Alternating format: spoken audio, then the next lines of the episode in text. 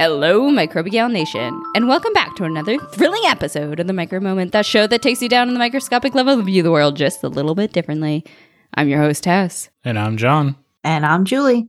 Today, we continue to travel through time, unveiling the most diabolical schemes to use microbes for villainous crimes.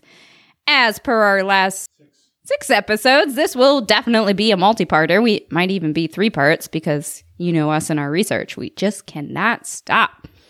But after this, we are all caught up into the time frame, and this might very well be the end of the season. So if you are all done and want to be out of bioterrorism, fret not, my friends. We are getting very close to the end of bioterrorism. And our next season probably will be something a little bit lighter, but we'll see. So, as we embark on this multi part journey, we will shed light on the dark and intriguing world of Bioterrorist X. From the early days of DNA discovery in the 1950s to the tumultuous 1990s, we'll explore the shadowy events that changed the course of microbial history. But before we plunge into these gripping tales, let's set the stage. The mid 20th century was a time of remarkable scientific advancements. The unraveling of the DNA structure by Rosalind Franklin, Watson, and Crick in the 1950s revolutionized genetics and set the stage for the groundbreaking discoveries and the age of the microbiome research of the 21st century, which y'all know I love so much.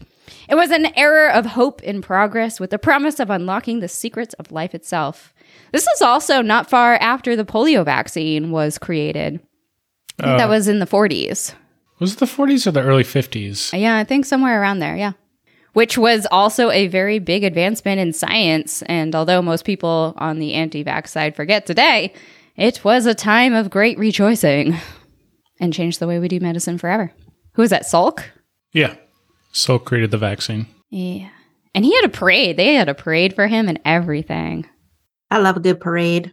Mm-hmm. When they used to put scientists in parades. I think there were two different vaccines that were competing at the time, but his was better overall. If I remember correctly. We haven't done a podcast on him either. No. That'd be interesting. We'll add it to the list.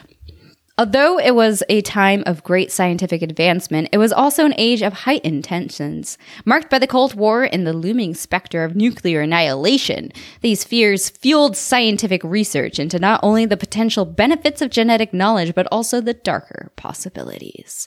Societal and cultural shifts were equally transformative during this time period. The civil rights movement, the feminist movement, the counterculture revolution of the hippies was reshaping societies across the globe. As people challenged the status quo and boundaries blurred and new ideas took root. And a lot of the ideas that took root during that time are still why we are the way we are today. The world of the micro moment, as we could say, in this era was one of dichotomies. On the one side, we had the great scientific enlightenments of discovering of DNA, the vaccines, as we've talked about, antibiotics. But on the other hand, we also had quite a bit of bioterrorism that occurred in this 50 year period. Plus, you add on the societal unease, the Cold War. It was an interesting time. It's within this complex tapestry that our stories of bioterrorism unfold. But before we get started, it would mean the so much to us if you hit the subscribe button and rate the show. It really would help us out to reach more fans like you and keep the podcast going. So please just take a second, rate the show, like it, send it to a friend, whatever it is you think you'd like to do to help us out. We would appreciate it. So are you ready to journey back in time and explore the ugly bioterrorist attacks? Let's do it. Sure am. All right. So this is basically going to be the Jon show. I think Jon's going to talk to us about one bioterrorist act that happened in America. Yep. So I want to say beforehand that there might be different accounts mixed in together here. I pulled from many sources, and it's the later time points that I think get a little muddled in all the different news outlets, not to mention the dramatization that went on. So I think some things may not be 100% correct but I did try to pull from multiple sources, try to figure it out. Yeah, that's a good point to say with anything happening in this time frame. We are also in the time period of mass media where different people, different biases, different networks report on the same thing, each with their own little twist on the facts. Exactly. So let's set the beginning of the story. September 17th, 1984. in the Dalles, the county seat of Wasco County in a region of orchards and wheat ranches in Oregon. Located near the Columbia River, the Wasco Sherman Public Health Department in Oregon began to receive reports of people falling ill with gastroenteritis. By September 21st, the county was being overwhelmed with sick and frightened people. The hospitals and health facilities are reporting that many people have said that they had eaten food from salad bars. And on September 25th, the local health department closed all salad bars in town. Mm, Being I don't love a salad bar. no, No. I don't think I've actually eaten from a salad bar at a Me restaurant. neither. And I don't know if it's because this in the zeitgeist and it was just like, yeah, you don't eat from salad bars. Or it's just like, I'm going to go with the pizza or burgers instead. I mean, there could be that too, but yeah, I want to go for a salad bar. Right. Being overwhelmed, the county contacted the CDC to investigate the outbreak. So this was, you said it started September 17th, and by September 24th, 25th. 25th, they shut down all the salad bars. Yeah. Wow, that's a fast response. Yeah, they weren't fooling around. So, yeah, they contacted uh, CDC to come investigate it, which they had identified as a bacteria called Salmonella typhimurium. Bum, bum, bum. And this incident was no mistake. Do tell more. Before I get into the sinister story, I should probably dive into what type of bacteria Salmonella typhimurium is. Mm, you know we love a micro moment around here. Sure do. Mm-hmm. It has been a long time since my class in medical microbiology, so I forgot a lot about Salmonella. The genus is a rod shaped gram negative bacteria that comprised of only two species, Salmonella enterica and Salmonella bongori. Salmonella enterica has six subspecies that are further divided into over 2,500 serotypes, one of which is Salmonella typhimurium. So its proper name is Salmonella enterica serotype Typhi typhimurium. Serotypes are groups within a species of microbes which are differentiated based on the structure of their surface. The outermost portion of Salmonella's surface covering is called the O antigen, and a thread like structure that's part of the flagella is the H antigen. And people may have heard these in terms of E. coli before, such as O157H7. That's the deadly E. coli that seems to come around every once in a while. Oftentimes on like lettuce, right? Yeah. So Salmonella typhimurium is motile with a flagella that I had previously mentioned, a facultative anaerobe, so it can grow both aerobically and anaerobically. With oxygen and without oxygen. True. And, which I didn't know, is an intracellular pathogen. Like I had mentioned, this bacteria causes gastroenteritis, also known as salmonellosis, or the inflammation of the intestines. In fact, it is one of two salmonella species to do so. People get sick by ingesting contaminated food, water, or on the fingers and surfaces. In fact, it mainly comes from diseased meats of poultry, hogs, and cattle, and stored food that are exposed to fecal matter, such as Gross. from rodents during storage and humans when preparing food. Well, that's that's something to think about. Yeah. Fecal matter from the humans as they prepare your food. Always wash your hands, people. Mm-hmm. Yeah, but you can't wash everybody else's hands. Yeah, well, we're telling everyone to wash their hands. Hmm. I wonder if all the COVID washing hands is already gone and people are like, well, we tried that, didn't work. Going Maybe. back to not washing my hands. People have short memories, so I would think so. True, true, true. So symptoms appear 12 to 72 hours after infection and can last 4 to 7 days. Symptoms include nausea, vomiting, diarrhea with blood and mucus, Ew. fever, and stomach cramps. Sounds pleasant. Oh yeah. What a little vacation. People can exhibit signs of dehydration and the diarrhea can be severe enough that hospitalization and rehydration therapy is needed. Is that the only way that they can treat it is rehydration therapy? Like cholera? Cholera, kind of, cholera. but that's that's uh, in extreme cases, really. So, recovery uh, occurs in a few days. Although infants under a year old that contract it frequently get salmonella in the bloodstream and require antibiotics. In fact, the CDC recommends not using antibiotics unless severe symptoms, and it is very rare to be fatal. well, at least there's that, I guess. Yeah, It's going to be a terrible week. You're not in for a good time. No. In fact, I remember listening to a podcast and someone had wrote in saying that they were part of a salmonella vaccine mm-hmm. treatment. They were in the hospital, and I guess they were at the placebo group, and he said it was the worst six days of his life. He was in the placebo group. Yeah, he ended up being in the placebo group So then how did he get salmonella? because they get the vaccine, then they had to be oh, subjected to salmonella. He didn't develop an immunity. Oh, vaccine. the placebo group didn't get the vaccine. Right. I thought the placebo group didn't get the bacteria. Nope. And he said he was so weak that he had to have medical staff just to bring him to the bathroom. Wow. You know, I think recently there was a restaurant that got shut down in Boston for a similar thing, and one of my coworkers' kids ate at that restaurant, Oh man. and she was down for the count for I don't know seven to ten days or something. Duh. Poor Well, kid. there you go. Salmonella causes 1.35 million infections, 26,500 hospitalizations, and 420 deaths in the United States every year, with food being the most common source. Wait, so three point five million cases and four hundred deaths? One 1.35 million cases and 420 deaths. Hmm, okay. That's a very low number considering. Yeah. A closely related serotype is one you've probably heard of Salmonella typhi, made famous by Typhoid Mary. Oh, I love her. I was her for Halloween last year. You sure did. It causes typhoid fever and only infects humans, while Salmonella typhimurium infects both humans and animals. Salmonella typhi is also more dangerous as it can cause liver damage, inflammation of the heart, and is fatal up to 20% of cases. Whoa. So if you're going to get it, get typhimurium, not typhi. Yeah. Slight difference. Whole lot more fatal. Oh, yeah. As I had stated at the beginning of this story, the CDC came to figure out what happened, conducting an investigation on the origin of the local gastroenteritis epidemic.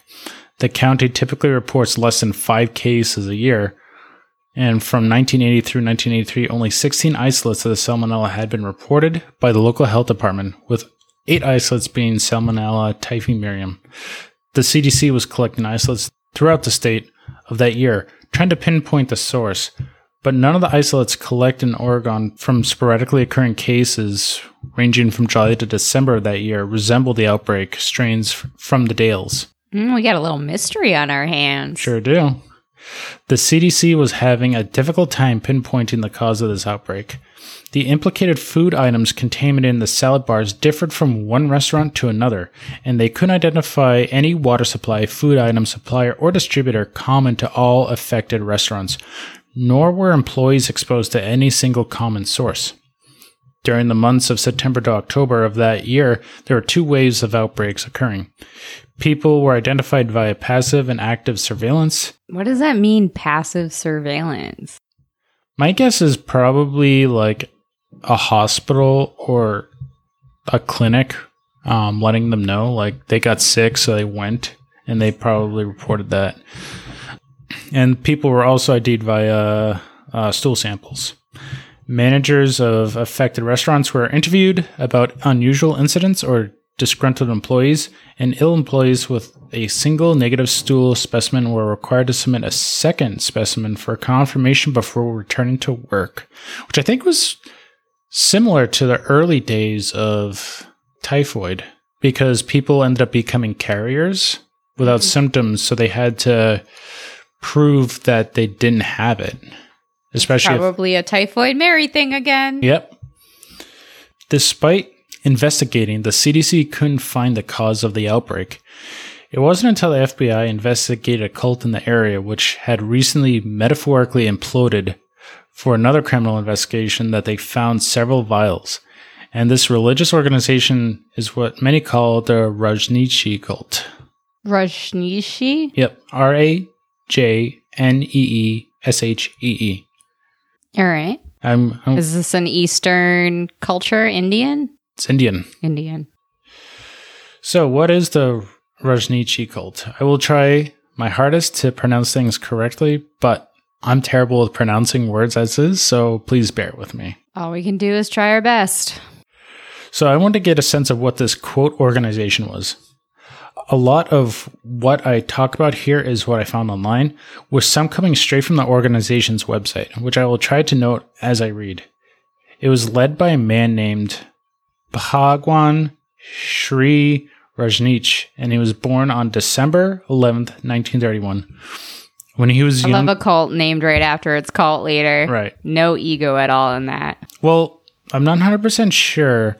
I don't think he called his cult after him. I think it's what the media called it. Oh, the didn't name his cult? Isn't that the fun of like making a cult? I don't know. He he called his um, disciples a specific word, which I'll get to, but I think I think it may have been labeled by the media.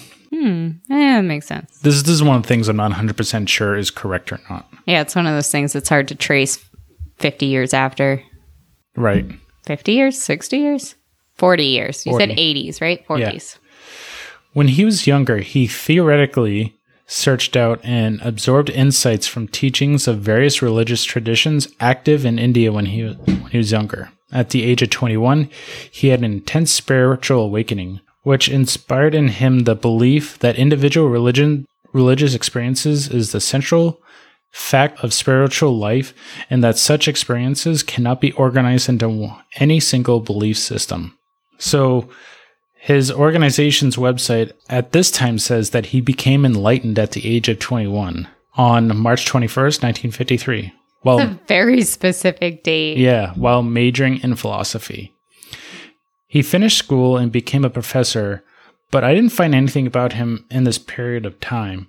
Again, the organization says in 1966, Rajneesh left his post as a professor of philosophy at the University of Jabalpur to devote himself to raising of human consciousness traveling India and to debate religious leaders as well as teach uh, meditation and gathering followers as he traveled. He was on a mission. He was. He became a spiritual leader that preached Eastern mysticism, individual devotion, sexual freedom, his disciples to live fully in the world without being attached to it. In 1970, Rajneesh established a following in Bombay where he took on the title of Bhagwan, or Lord, and was seen by his followers as the spiritually enlightened master. Rajneesh called his devotees neo sannyasins, and sannyasins, as I can understand, are people that were trying to become enlightened or gain a deeper spiritual understanding, and typically renounced the world and practiced self discipline and avoidance of all forms of indulgence. So you would see this in India, like typically it's older individuals that go off on their own to seek enlightenment and there's been several documentaries that show like older men by themselves they don't have any possessions stuff like that i believe they are the sannyasins But they don't participate in indulgence, but they have sexual freedom. they don't the, this is where he differs like this is going against what their traditional I thought his cult at the beginning had sexual freedom. yes Is that's that that's not an s- indulgent? it is indulgence he's going against what a typical definition is Oh, okay. That's why they're called neo sannyasins. Hmm. His order did not renounce ties to the world. Rather, they saw themselves entering into a more conscious life, which was greatly offensive to many Hindus, since renunciation normally renounced sex, wealth, and family ties. Devotees initiated into this movement were required to don the traditional robe of a renunciate, though it was red rather than ochre. I don't know what that color is and wear a mala or a rosary necklace. Wait, how do you spell it? Okra? O C H E R. I think it's yellow, oh, Okay, that makes sense. It's like a dirt clay color. Oh. Instead of red? Red's the normal one? No, no, no. They they did red instead of. oh, they did of. red instead of the yellowish Yeah. one. In 1974, he acquired land for an ashram or monastery in Indian. religions in Pune, which is southeast Bombay, which became his headquarters for the rest of the decade. This became a center where followers would flock and up to 100,000 people passed through. A year. hundred thousand? Yep. And he would give a 90 minute disclosure nearly every morning.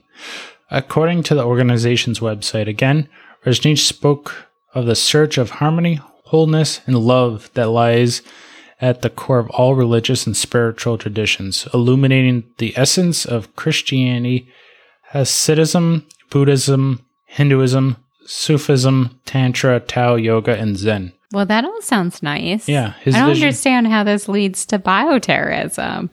We'll get there. Okay. Yeah, this doesn't sound too bad so far, This right? sounds great. The talks he gave covered the meaning of life and death, to the struggle of power and politics, to the challenges of love and creativity, and the significance of science and education. Dynamic Love meditation. that too. Yeah. Dynamic meditation was also taught here, a process designed to allow people to experience the divine.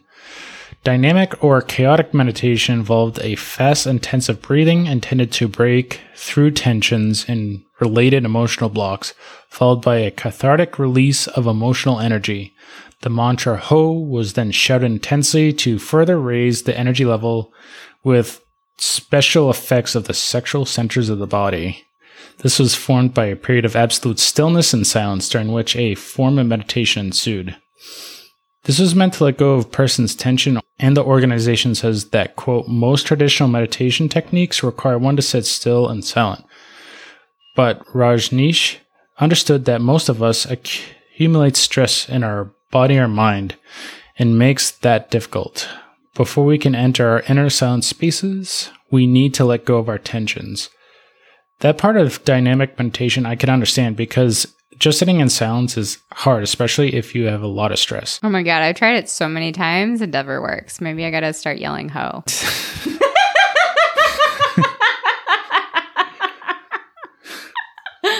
H O Oh, O. ho, ho. I'm gonna yell who, not ho. I mean, whatever. Whatever comes out, that's what it's gonna be. Sure. The center also developed a diversified program of New Age healing adopted from the West. I should also mention that Ma Anand Sheila or Sheila Ambala Patel was a key figure in the ashram activities since first joining in 1972 and was even the Rajneesh's lieutenant. Lieutenant, like they had military ranks. I That that seems really aggressive for someone. yeah that that might be that might be an article embellishment like she was one of the leaders. Oh, okay. I want you to put a pin in this name as it comes back later in the story. Put a pin in it. Not everything was hunky dory at the center, though. Hunky dory. hunky dory. There were problems of sexually transmitted diseases among the promiscuous followers, mm. And a few of the female devotees turned to prostitution or to make enough money to stay at the ashram. The Indian authorities also questioned the charitable status of the ashram, which had reportedly required some 80 million do- in donations in only a few years. 80 million? Yeah. Wow. Rajneesh's accountants were accused of not keeping proper receipts and documentation, resulting in the government ending up pursuing the group for four million in unpaid taxes. Well, they have 80, so Yeah, what it's for. Also, it's got to be hard to keep track of all the documentation for $80 million. yeah. Well, I don't know. I never had eighty million dollars, so I couldn't say yes or no to that. Yeah, when you're like a peace, love, and religion kind of place, you don't exactly have a CFO on your uh, roster. True. In 1981, Rajneesh seemed to abandon many of his followers by suddenly leaving the ashram with a handful of key workers who were involved in his secret plans and moved to the United States. Shortly And there was no reason for that? It seemed like he was like doing the thing over there. he's gonna build a new facility, I think. You just got bored. I don't understand the methods. I mean, I know there's books out there. There's also a documentary on Netflix about this cult that I didn't have time to watch. Didn't you say it was a little shady? Uh, Yeah, there's a Huffington Post article that said that like it was a little shady because they didn't get all sides. Like they only told part of the story. That's So- the problem with documentaries. Yeah, They're they- trying to convince you of a something. Yeah, instead of telling you both sides, which I think documentaries should do, but that's a tangent for a different day. Mm-hmm. Shortly thereafter, the ashram was closed and many of the items there were sold. Uh, a foundation that had was set up earlier and probably for the donations, the Rajneesh Foundation was disbanded and a new corporation, the Rajneesh International, was founded. But the organization's website makes no mention of this except that he went to spread the word in the US. In the US, Rajneesh and his followers bought 64,000 acres of land in Oregon Oh my god. called Muddy Ranch for almost $6 million in Wasco country. Six million dollars, sixty-four thousand acres. Yep. Wow. We're like trying to get a quarter plot of acre for a million dollars. right? And this was to, according by the U.S. Air Force, make a Buddha field, an agricultural commune in which they could celebrate their enlightened masters' creed of beauty, love, and guiltless sex. This was to be their new headquarters. And within two years, around 7,000 residents, largely North American and European, lived there, and they had a water system, a police force. By 1984, the commune had a private airport, a shopping center, a 145 room hotel, and a commune bookstore, although it only sold books written by the Rajneesh. How many books did he write? Uh, I think they said like 300 books over his life. That's prolific. Wait, so they had a hotel for visitors to stay in? Yeah. Well, they're always trying to get new people to convert, so they would probably come and visit. The Rajneeshis celebrated the coming of dawn dusk by bowing to Rajneesh and singing for him as he slowly cruised by in one of his 90 plus Rolls Royces. Oh my god, no. Yep, Wow. 90 Rolls Royces. In the 80s? Yep, that was the hot ticket car at the time. I mean, it's still a hot ticket because they're good zillion dollars. Mm-hmm. And he had 90 of them. I could never worship a guy with 90 Rolls Royces. I'd be like, nah, dude, I'm out. That's a big that's a big uh-oh sign already. I mean, Especially when you're like, peace, love, and sex. I mean, there were people in India going to prostitution just to pay to stay at the ashram. Yeah, see, that's not cool, man. Yeah, and you have eighty million dollars. It's like, mm, and you're buying all this. Uh, you can afford people to leave live there without having to sell themselves. Yeah, but yeah, I mean, that fundraising tactic, a lot of uh, CEOs would like that skill. Yep. And in the evenings, thousands gathered in rapid attention to watch two-hour-long videotapes of his hypnotic disclosures. Oh my God, sounds boring. It does. But the peace and harmony did not last long here. Relations between the cult and the country officials deteriorated over time due to land use issues and the cult's desires to expand. I also think that there is a, probably a fair amount of racism involved too. That's probably true. Yeah, and then all of a sudden you see this commune pop up. I mean, Of an Eastern religion, Yeah. which was not really accepted a lot of times in Western societies. right. I think that was a factor. Yeah. They even created a separate city within the ranch called the Rajneesh Puram.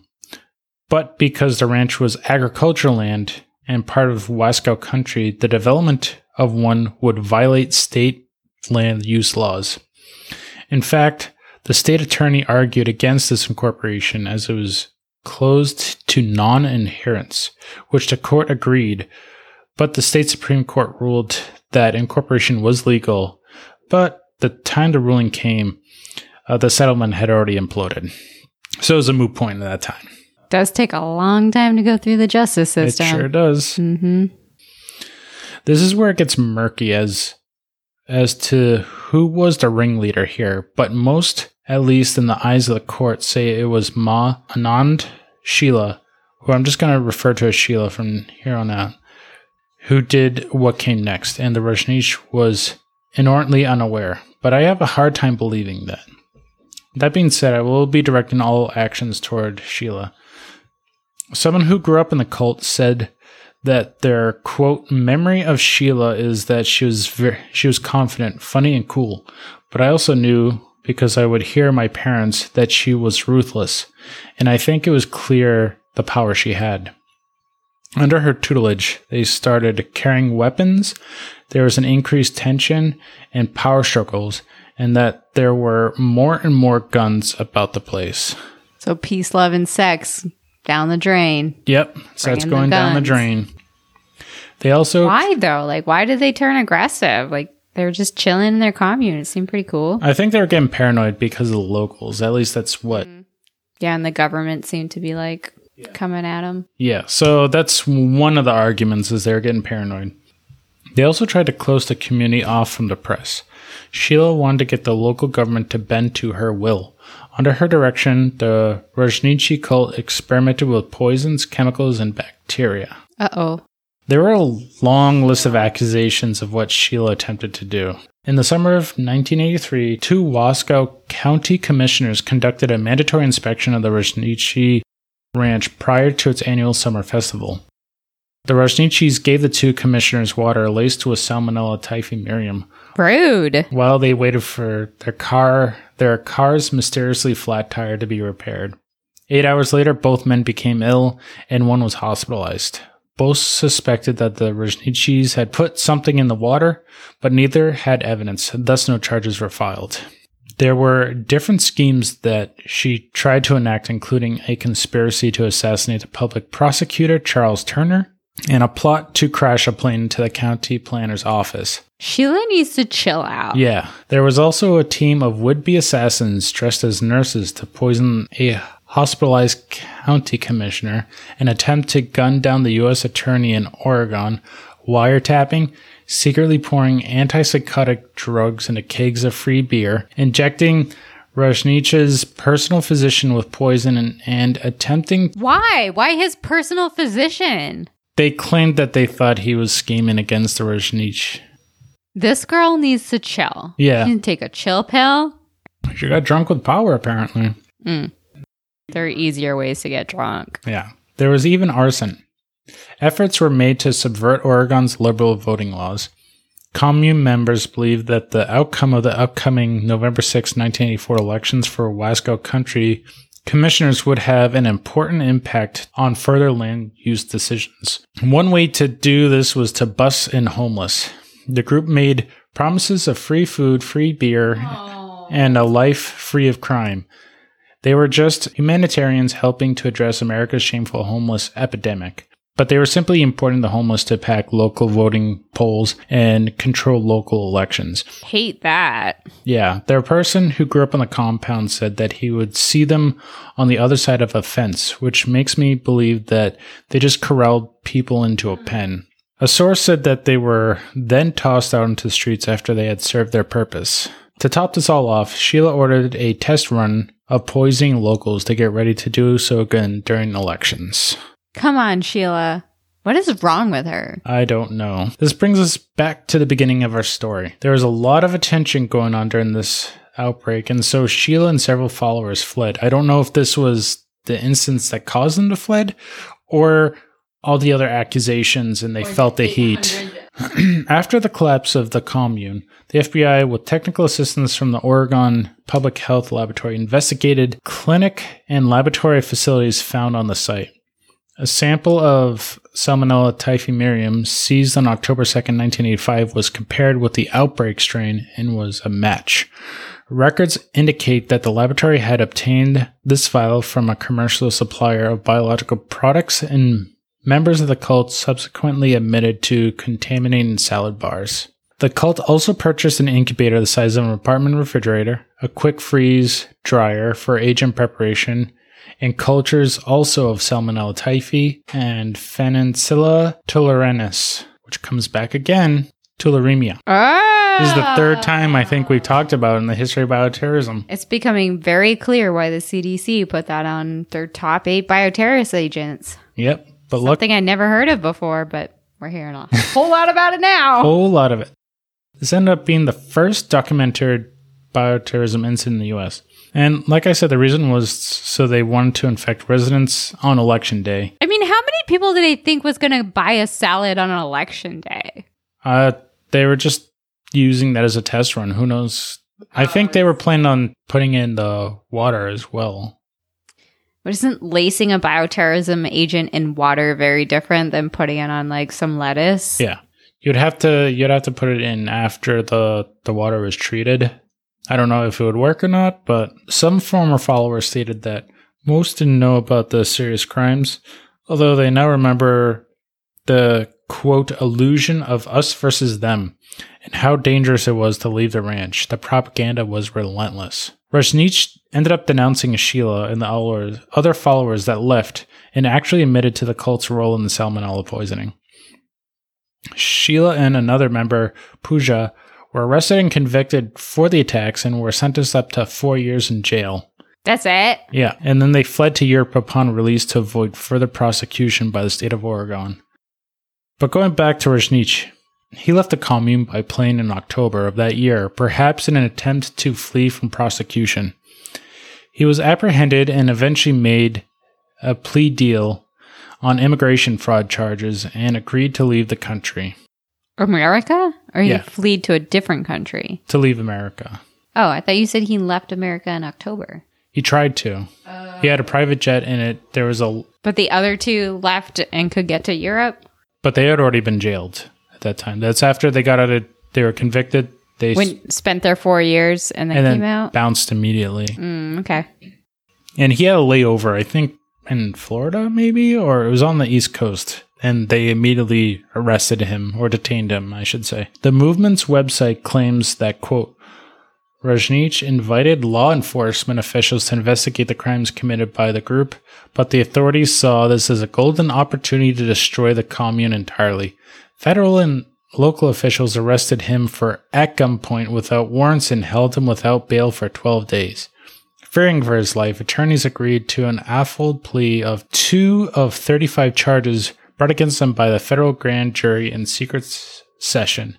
The U.S. Attorney in Portland, Charles Turner, later publicly conceded that the government was intent on destroying the commune, which that's the website saying that. So they still believe that this is shenanigans today. What does the Oregon police say? I mean, the state of Oregon has it as the cult did this. Like, there, there's no ifs, ands, or buts about it.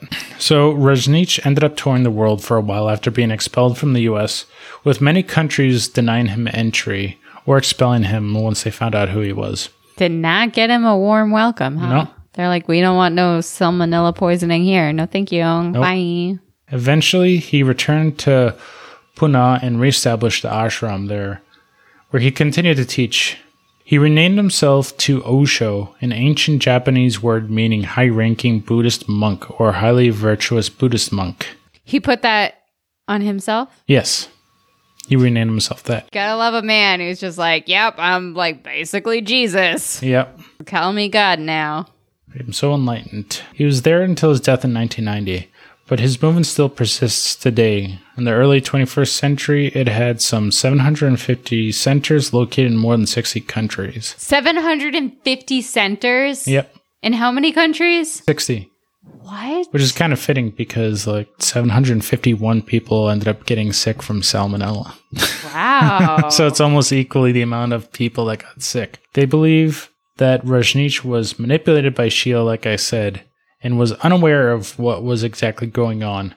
I find this hard to believe. He was only in his early 50s, though he looked much older. Like, if you look at him, it's like, well, you're a lot older than in your 50s. And I think he would have had his senses about him. Not to mention, he had an insane amount of cars that may even make Jay Leno jealous. 90 Rolls Royces. Yep. However, I could be wrong, as he did pass away in 1990 at the age of 59. Perhaps his health was slowly failing and he was that easily manipulated, but I don't think so for someone who has reached enlightenment at the age of 21. Mm, yeah, you think if you're all that in a bag of potato chips, you would live past 60. But Wait, so they know? Do they have the reason for his death, or that's all secret? his his health was failing. Like they said that he stopped giving uh, public speeches, and then like there was it kind of transitioned to more of like a silent meditation as opposed to him giving speeches. And then he passed away. Like I don't know exactly how he died. Yeah, I mean, it definitely sounds like some disease of, of Yeah. sorts to die that young when you have that much money and a personal physician that you think is slowly poisoning you. Right. Apparently Sheila thought that. So, but I think you can just, say, you know, fire physician and get a new one. yeah, you would think. But poisoning, I guess, is also an option. Not my first choice. But was this the first bioterrorism attack on the U.S.? Mm-mm. It has been claimed that this incident is the first biological attack in the U.S., but I would dispute this.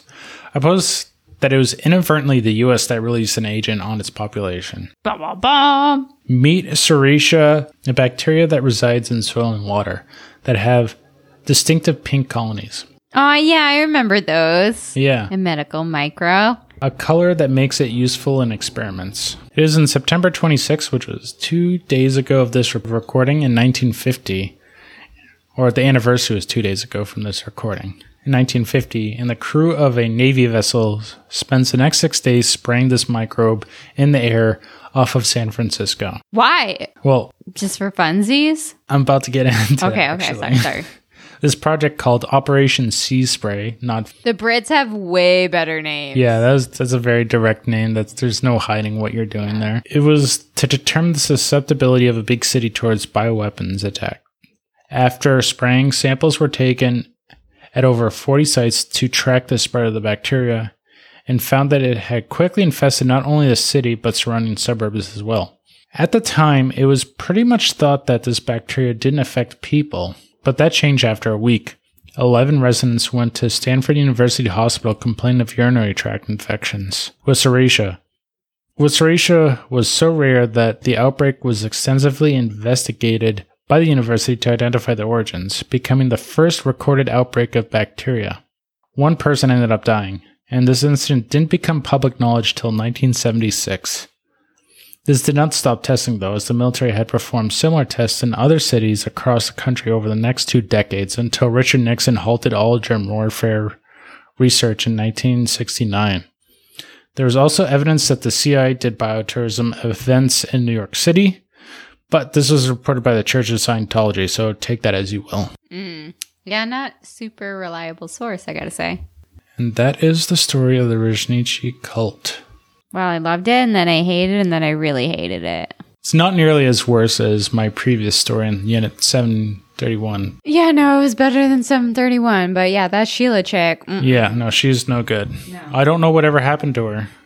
She just bounced, and I don't know if she just went into hiding for the rest of her life. I life. mean, I guess she could still be alive, right? Theoretically, I would think so. We're definitely not showcasing the uh, best of humanity in these stories. I mean, that's the point. This is not the microbes' fault. This is entirely humans' faults. So, like, you know, the the movements didn't start out bad, but it just I feel like that's how cults usually start, right? Like they're like, oh, peace, love, and education, and someone develops a god complex and goes crazy with power. yeah, and then it just it gets it turns real fast, real hard. It's also scary to think that like none of these people had a microbiology background, but they were still able to use microbiology to make people sick. Right. Like I've heard of other cults trying to do bioterrorism agents. They didn't have a micro back or at least a bacterial background and they were failing horribly. I will say that Sheila was a nurse. So at least that gives her a little bit of a leg up than uh, of other people. And I don't know if they tr- actually hired other microbiologists or other microbiologists that were within the cult. I definitely think that this involved a little bit more skill than what we talked about before. But up until two episodes ago in this whole season, we were talking about bioterrorism that happened before people knew what microbes were. You know, so it's it's not a terribly hard thing to do. It's a terribly terrible thing to do for sure. But it's it's microbes are everywhere. It's actually kind of surprising that we don't hear about it more often with people as disgruntled as they seem to be these days. I wonder why is it that we don't see it? Like I know obviously if you get caught at it, you would be treated as a terrorist. I don't know, only 4 years, it's not that long. Yeah, I guess that's true, but I mean people, you know, do all kinds of bad things knowing that it's going to result in punishment if you get caught. Like, I wonder, not that I want to see it happen uh, more often, certainly, but like, I'm surprised we don't see it more.